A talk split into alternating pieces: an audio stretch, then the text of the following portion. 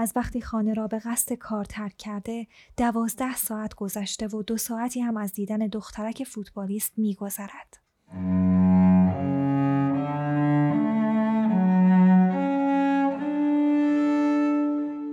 بعد از شنیدن صدای بوغ می‌گویم سلام نمی‌دونم چی شده ولی هر وقت این پیام رو شنیدی به هم زنگ بزن.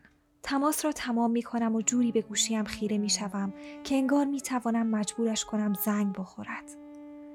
اوهن زنگ بزند و یک توضیح خوب برای کل ماجرا داشته باشد. یکی از دلایلی که عاشقش هستم همین است. همیشه برای اتفاقاتی که میافتد توضیح خوبی دارد و آرامش و منطق برایم میآورد. می‌خواهم باور کنم این بار هم همین است با اینکه اصلا کار راحتی نیست. به صندلی شاگرد می روم تا بیلی بتواند پشت فرمان بنشیند. بعد چشمهایم را می بندم و سناریوهای مختلف را در ذهنم تجسم می کنم. شرایط ساده و قابل قبول را در نظر می گیرم. یک جلسه کاری که به شکل وحشتناکی طول کشیده. موبایلش را گم کرده. می‌خواهد بیلی را با یک هدیه عجیب غافلگیر کند. برای من یک سفر غیرمنتظره در نظر گرفته. شاید به نظرش این کار با نمک بوده و اصلا حواسش به نگرانی من نیست.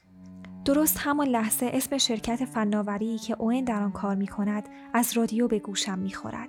شرکت دشاب. فکر می کنم شاید اشتباه شنیدم. صدای رادیو را زیاد می کنم. شاید وقتی برای اوین پیام صوتی گذاشتم خودم اسمش را به کار بردم. پس از یک دوره 14 ماه تحقیق و بررسی که با همکاری کمیسیون بورس و اوراق بهادار و FBI در فعالیت‌های استارتاپ نرم افزار دشاب صورت گرفت، امروز با ورود ماموران و عملیات تجسس گسترده اوت تامسون مدیرعامل این شرکت فناوری به اتهام اختلاس و کلاهبرداری دستگیر و بازداشت شد. منابع مطلع رادیوی ملی اعلام کردند شواهدی مبنی بر قصد فرار تامسون از کشور و نقل مکان او به دوبی وجود دارد. همچنین کیفرخواست مدیران و کارکنان ارشد این شرکت به زودی اعلام خواهد شد.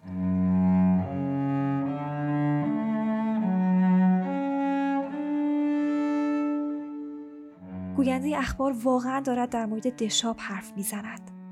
چطور ممکن است؟ اوین به اینکه کارمند آن شرکت است افتخار می کند. خودش عین این کلمه را به کار می برد. افتخار. برایم تعریف کرده بود که حتی حاضر شده بود به نسبت شغل قبلیش حقوق کمتری بگیرد اما در دشاب کار کند. تقریبا تمام کارمندان شرکت تجربه مشابهی داشتند. موقعیتشان در گوگل، فیسبوک و توییتر را با حقوقهای نجومی رها کرده بودند تا به جای دستمزدهای مرسوم سهامدار دشاب شوند. اوین گفته بود علت اصلی تصمیمشان این بوده که آنها به فناوری خاصی که دشاب در حال ساخت آن بود باور داشتند. چطور ممکن است چنین هدفی کلاهبرداری از آب در بیاید؟ وقتی پیام بازرگانی از رادیو پخش می شود، موبایلم را بر می دارم و اپلیکیشن خبری اپل نیوز را باز می کنم. اما درست وقتی صفحات اقتصادی CNN باز می شوند، بیلی از مدرسه بیرون می آید. کیفی از شانهش آویزان است و چهرهش حالت خاصی دارد که کمتر دیدم مخصوصا وقتی مخاطبش من باشم انگار واقعا به من نیاز دارد بدون فکر کردن رادیو را خاموش می کنم و موبایلم را کنار می گذارم. بیلی بیلی به سرعت سوار ماشین می شود. پشت فرمان می نشیند و کمربند ایمنی را می بندد. به من سلام نکرده. حتی سرش را برنگردانده تا نگاه هم کند. می‌پرسم حالت خوبه؟ سرش را تکان می دهد و موهای بنفش رنگ از پشت گوشهایش رها می شوند. نمی‌دونم سردر نمیارم چه اتفاقی داره میافته. تازه متوجه می شوم کیفی که به همراه دارد کیف خودش نیست و یک کوله پشتی بزرگ سیاه است. کوله را چنان آرام در بغلش نگه داشته انگار یک نوزاد است. اون چیه؟ خودت ببین. این را جوری می‌گوید که باعث می شود اصلا نخواهم به محتویاتش نگاه کنم. اما چاره ای ندارم. بیلی کوله پشتی را به سمتم می گیرد. زیپ کیف را کمی باز می کنم و چند اسکناس بیرون می افتد. کیف پر از بسته های پول است. صدها صد دلاری که با نخ به هم بسته شدند. سنگین و بیشمار. بیلی این رو از کجا آوردی؟ بابام این رو تو کمد مدرسم گذاشته. با ناباوری به او خیره می شوم و ناگهان ضربان قلبم شدید می شود. از کجا می دونی؟ کاغذی به سمتم می‌گیرد در واقع بهتر است بگویم برگه را به سمتم پرت می کند. لابد حد زدم. کاغذ را برمیدارم. زرد رنگ است. دومین یادداشت از طرف اوین که روی کاغذ خطدار زرد رنگ نوشته شده. رویش با حروف درشت نوشته بیلی و دو بار زیرش خط کشیده. بیلی نمی‌دونم چطوری برات توضیح بدم. خیلی متاسفم. هر چی رو درباره من باید بدونی می‌دونی و هر چی رو درباره خودت باید بدونی می‌دونی. لطفا فقط به همین فکر کن. به هانا کمک کن و هر کاری بهت میگه انجام بده. هانا تو رو دوست داره. هر دومون تو رو خیلی دوست داریم. تو تمام زندگی منی. بابا.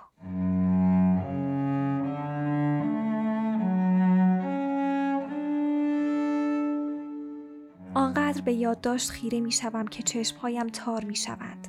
می توانم مجسم کنم درست قبل از اینکه اوین با آن دخترک فوتبالی صحبت کند چه اتفاقی افتاده.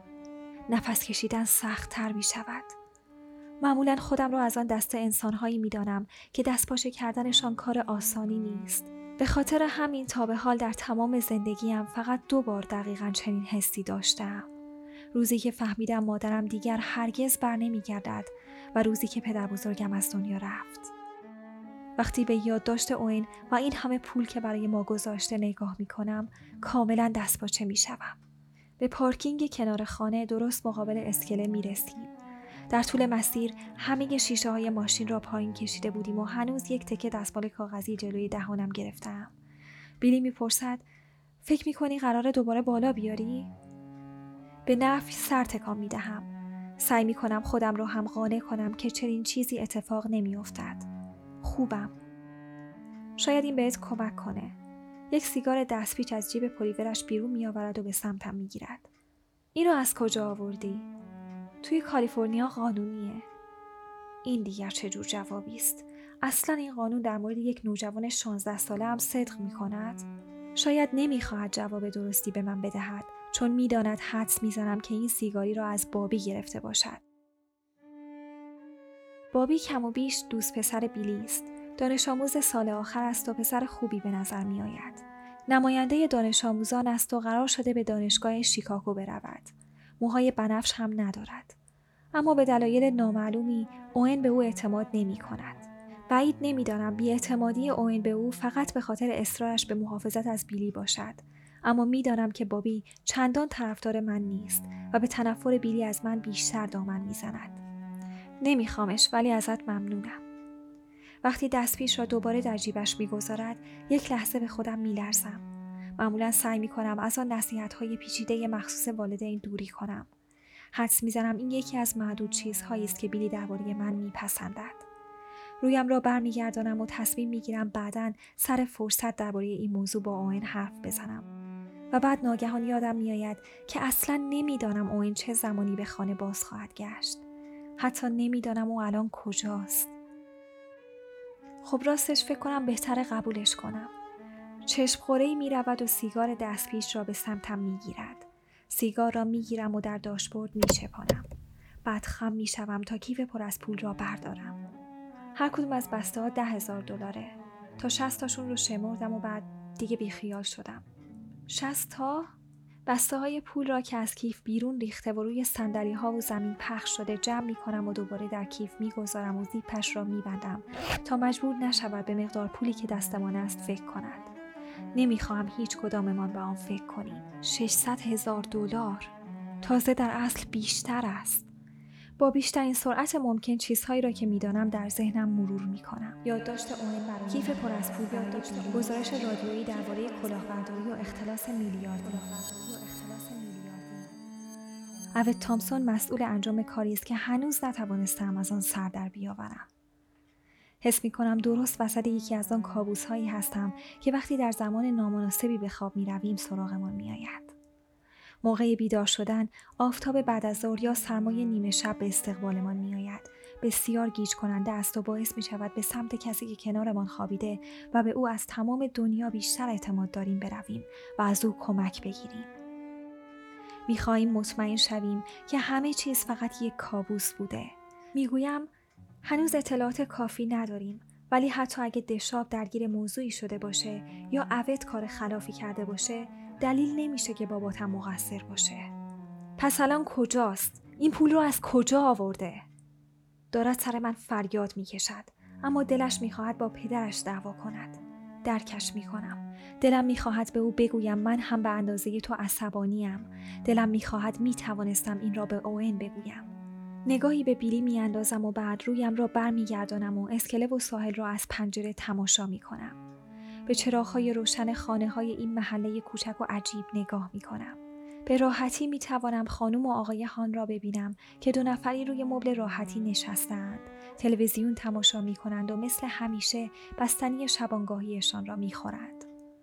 الان باید چه کار کنم هانا؟ اسمم مثل یک انگشت اتهام در فضا می ماند. بیلی موهایش را پشت گوشش می برد. می بینم که لبهایش به لرزه افتاده.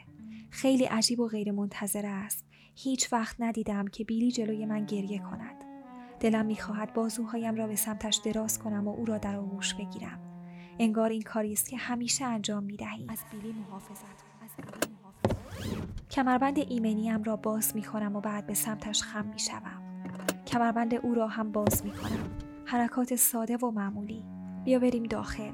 به چند نفر زنگ می‌زنم. حتما یکی می‌دونه بابات کجاست. از اونجا شروع می‌کنیم. پیداش می‌کنیم و خودش همه چی رو برامون توضیح میده. باشه. در ماشین را باز می کند و پیاده می شود اما بعد برمیگردد و با های آتشین به من نگاه می کند بابی قراره بیاد اینجا. چیزی درباره بسته ویژه بابام بهش نمیگم. ولی واقعا دلم می‌خواد پیشم باشه. خواهش نمی کند فقط اطلاع می دهد در هر صورت مگر می توانستم متوقفش کنم پس حداقل طبقه پایین بمونین باشه شانه بالا می اندازد فکر می کنم تا جایی که ممکن بوده به توافق رسیده ایم. قبل از اینکه بتوانم بیشتر به موضوع فکر کنم ماشینی را می بینم که با چراغهای پرنور به سمتمان می آید. اولین فکری که به ذهنم می رسد این است. اوین. خواهش می کنم اوین باشد. اما دومین فکر مهمتر است و خودم را برایش آماده می کنم. پلیس آمده. پلیس. لابد به دنبال اوین آمدند تا از او درباره فعالیت های غیرقانونی شرکت دشاب بازجویی کنند. یا ممکن است بخواهند از من درباره کار شوهرم بپرسند انگار که من چیزی می‌دانم اما باز هم اشتباه می‌کنم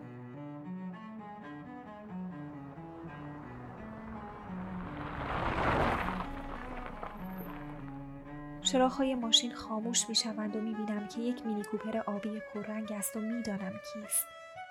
جولز، قدیمی ترین دوستم. فوری از ماشین پیاده می شود با عجله به سمتمان میآید و هر دویمان را در آغوش می‌گیرد سلام عزیزای دلم بیلی هم بغلش می کند. حتی بیلی هم او را دوست دارد. با وجود اینکه می‌داند من جوز را به زندگی او آوردم، باز هم عاشق اوست. جوز برای تمام کسانی که شانس آشنایی با او را داشتند، مایه آرامش و اطمینان است. شاید به خاطر همین است که حرفی که از دهانش بیرون می آید دقیقا آخرین چیزی است که انتظار داشتم از او بشنوم. همش تقصیر من بود.